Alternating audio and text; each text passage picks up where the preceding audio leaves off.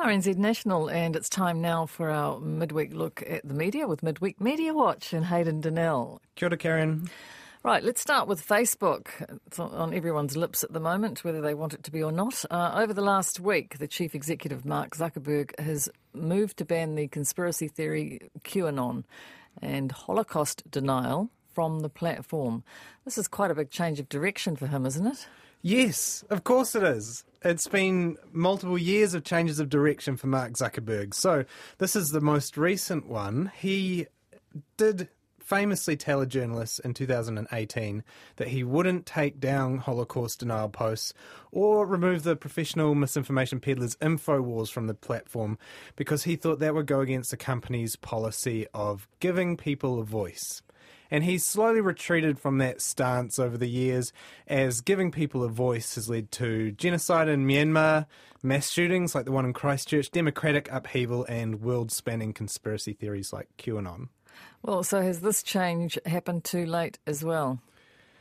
Yeah, as always with Facebook, it's changing after the immeasurable world altering damage has already been done after yes. the horse has already bolted from the barn and gone into a neighbouring state. This is the thing with a platform with 3 billion people on it. You can do a lot of damage in a short amount of time before you can change things.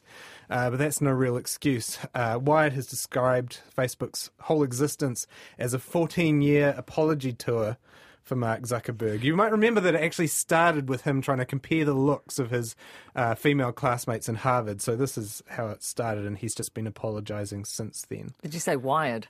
Wired is actually a, a website, so that Wired. Uh, .com described it as a 14 year apology tour. He he hasn't actually said sorry in announcing this change uh, to ban QAnon and Holocaust denial, but he does again have a lot to be sorry for. The policy on Holocaust denial was changed in response to evidence of rising anti Semitic attacks across the world. Now, Mark Zuckerberg didn't make the link there between that rise in anti Semitic attacks and the fire hose of anti Semitic conspiracy theories which have promulgated every nook and cranny of Facebook. Uh, but maybe that's implied in the decision to take down Holocaust denial from Facebook. Uh, and there's also concerns, QAnon's the other thing that he's taken down. There's recent research uh, that was quoted in Vice actually, but it's, it's it's it's it's from Tufts University, and it showed that 20% of Americans believe at least one of the four conspiracy theories that have spun off from QAnon, the four major ones. There's multiple. Well, why didn't it all happen earlier? Dumb why, question. why didn't they ban it earlier? No, it's not a dumb question because this is the presence of misinformation, disinformation, uh, damaging stuff, white supremacy across that's it's a problem across all of these social media platforms and it's often defended by these utopian tech people as just kind of free speech at work and we have to we're not arbiters of free speech now, The New Yorker, uh, one of their writers, Andrew Marantz, he's written an article saying that Facebook's concern was never managing the problem of dangerous content, but rather to manage the public's perception of the problem. So it, it, that's why it might be slow because it's actually not responding to the problem. It's responding to uh, looking bad, or in some cases, it's responding to the potential for political regulation. So, for instance, it's constantly bent its hate speech policies when it's come to quite prominent right wing accounts like Tommy Robinson's, for instance, in the UK. And it's done that in an effort, it seems, not to anger right wing commentators and politicians in particular that have of bias against the right, despite the fact that right wing content is by far and away the most popular stuff on the platform. I think the problem might be deeper, though, because this content is really baked into the whole way that Facebook and all of these social media companies operate. And they're not just, they're not, Mark Zuckerberg's not out there saying, hey, give me some more white supremacist content, give me some more conspiracies, give me some more Holocaust denial. But he's doing the next worst thing. And that is having an algorithm that prioritizes engagement above all other things like value and truth. And few things in this world are as engaging as fear and tribalism. And the content that does best on YouTube, on Facebook in particular, is the stuff that keeps people engaged the longest. And it's often inflammatory, it's divisive, it's racist. And when that draws people in, the algorithm recommends more of it. And people fall down rabbit holes, and that's by design. So actually, I saw a clip today. It was retweeted by the New York Times writer Kevin Roose, who's excellent on this stuff. But it's a joke clip from TikTok, and it's actually a good summary of how this algorithmic process works on YouTube. Wow, what a funny Skyrim video. I sure do love consuming gaming content on YouTube. Hey, who are you? Saw, dude. I'm the YouTube recommendation algorithm. You should check out the next video, Epic Libtard Compilation Feminist Wrecked number 3. I don't see why that's relevant at all, but I'll check it out anyway. Oh yeah, this is awesome. Wait, who are you? I'm your limited worldview and your underdeveloped brain. Say, do you think all feminists are like the ones you see in this small sample size? Oh yeah, definitely. I'm gonna resist positive social change for a very long time. so that that was the TikTok user uh, Sloppy Dunker. Series of numerals after that. Now that's describing how a middle schooler's uh, brain might be corrupted by the YouTube algorithm, but I thought it was very good. Uh, Kevin Roose, the New York Times writer, actually endorsed that. He said he's researched how YouTube algorithms send people down rabbit holes for a year, and this TikTok just uh, summarised it in 40 seconds.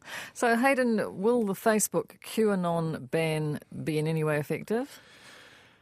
In a way, I think it is a positive step. Apparently, it was pretty chaotic on Facebook for a while, and some of the most prominent QAnon groups were going pretty quickly. But there's also doubts about exactly how effective it will be because QAnon followers have been expecting this for some time. There's been pretty blanket media coverage about the damage that QAnon is doing, and they've made disguise, they've made moves to disguise their language and there's also other platforms that are you know open openly welcoming QAnon people like you know uh, I won't say their names but there's platforms that uh, are more open to what they call free speech but is actually probably disinformation and hate speech.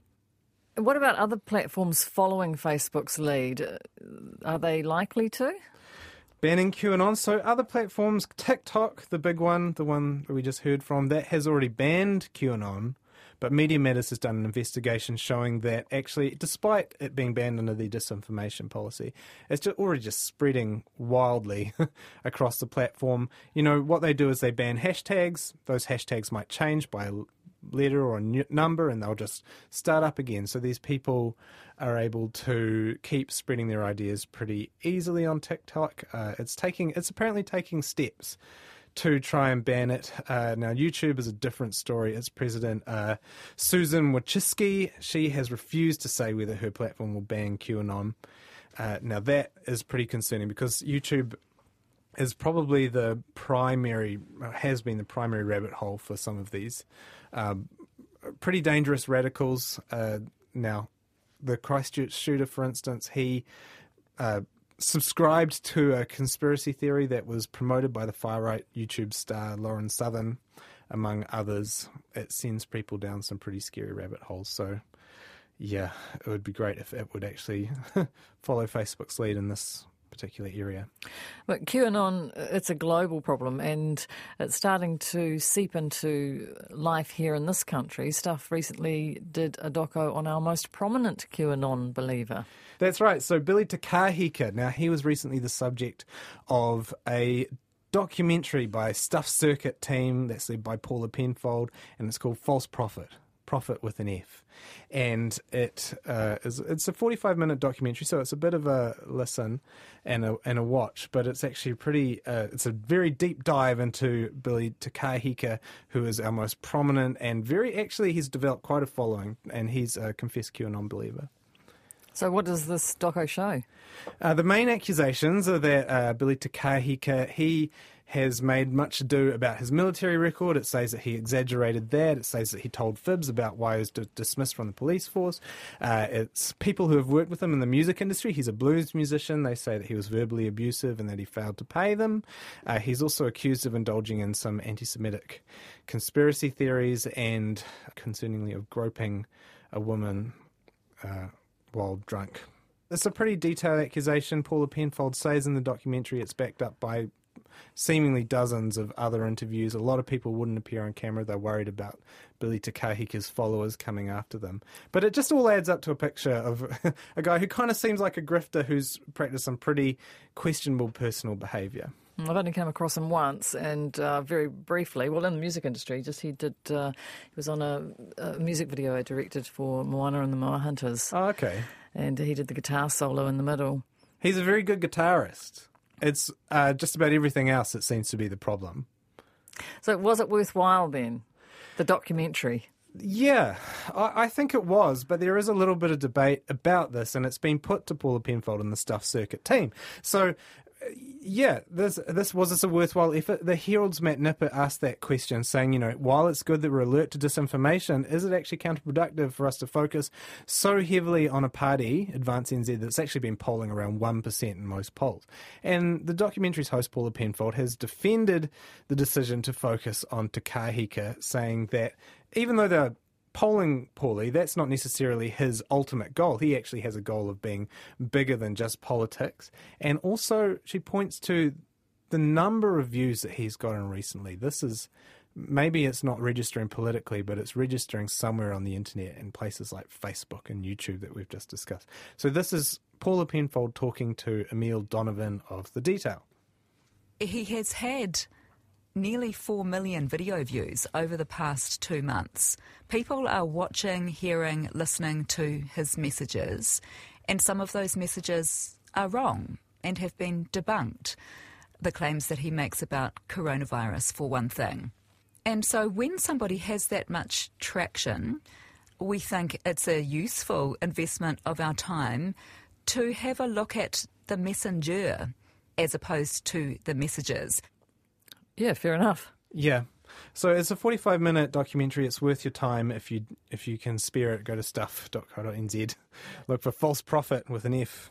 And then the 4 million views, uh, you, you don't know whether, I guess you could if you were doing some super sleuthing, whether they're from here or around the planet. Yeah, exactly. How and how much of them are ghosts, and how much of them are people that click for three seconds on Facebook and don't stay for much longer. That's in the last two months that I think Paula Penfold said. Uh, so that's a, that's still a lot, no matter which way you slice it. And I think that actually, even if his following isn't huge by national standards, it speaks to their passion and uh, their fervour for his message. So, is there any media coverage that you haven't been so happy with? A little bit, a little bit. So, back to the New Zealand election campaign. I've spoken a lot about uh, some of my gripes uh, with journalistic practice, stuff like both sides journalism, stenography journalism, and uh, particularly something that I call the view from nowhere. Uh, type of journalism, which is where journalists adopt a neutral tone and they quote sort of one side of the issue and the other side of the issue, and they don't make any uh, judgments as to the truth of the different sides speaking. They may not know whether it's true or not.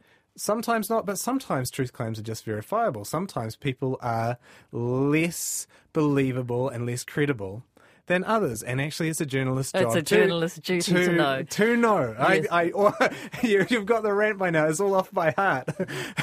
but anyway, I've often spoken about this in the context of US politics and stuff like the New York Times and all their coverage of Donald Trump because that's where it's particularly bad. But I thought I'd try and apply it a little bit to the New Zealand election race. And the first little bit of content that up front, I want to say this is not, none of this is world ending stuff. It's not horrible mistakes or anything, but I just want to highlight some stuff. So the first story that came up is from News, News Hub, and it published a story with the headline uh, National MP Alfred Ngaro has been accused of spreading a gross piece of misinformation on Facebook and that is about Ngaro saying that his Te Atatū opponent, Phil Twyford, wanted to decriminalise all drugs and allow full-term abortions and abortions based on gender and disability. Now, the News Hub story there was actually really good. It laid out everything that was wrong with uh, statement. I take issue with the headline. So, you know, accused of spreading a gross piece of misinformation.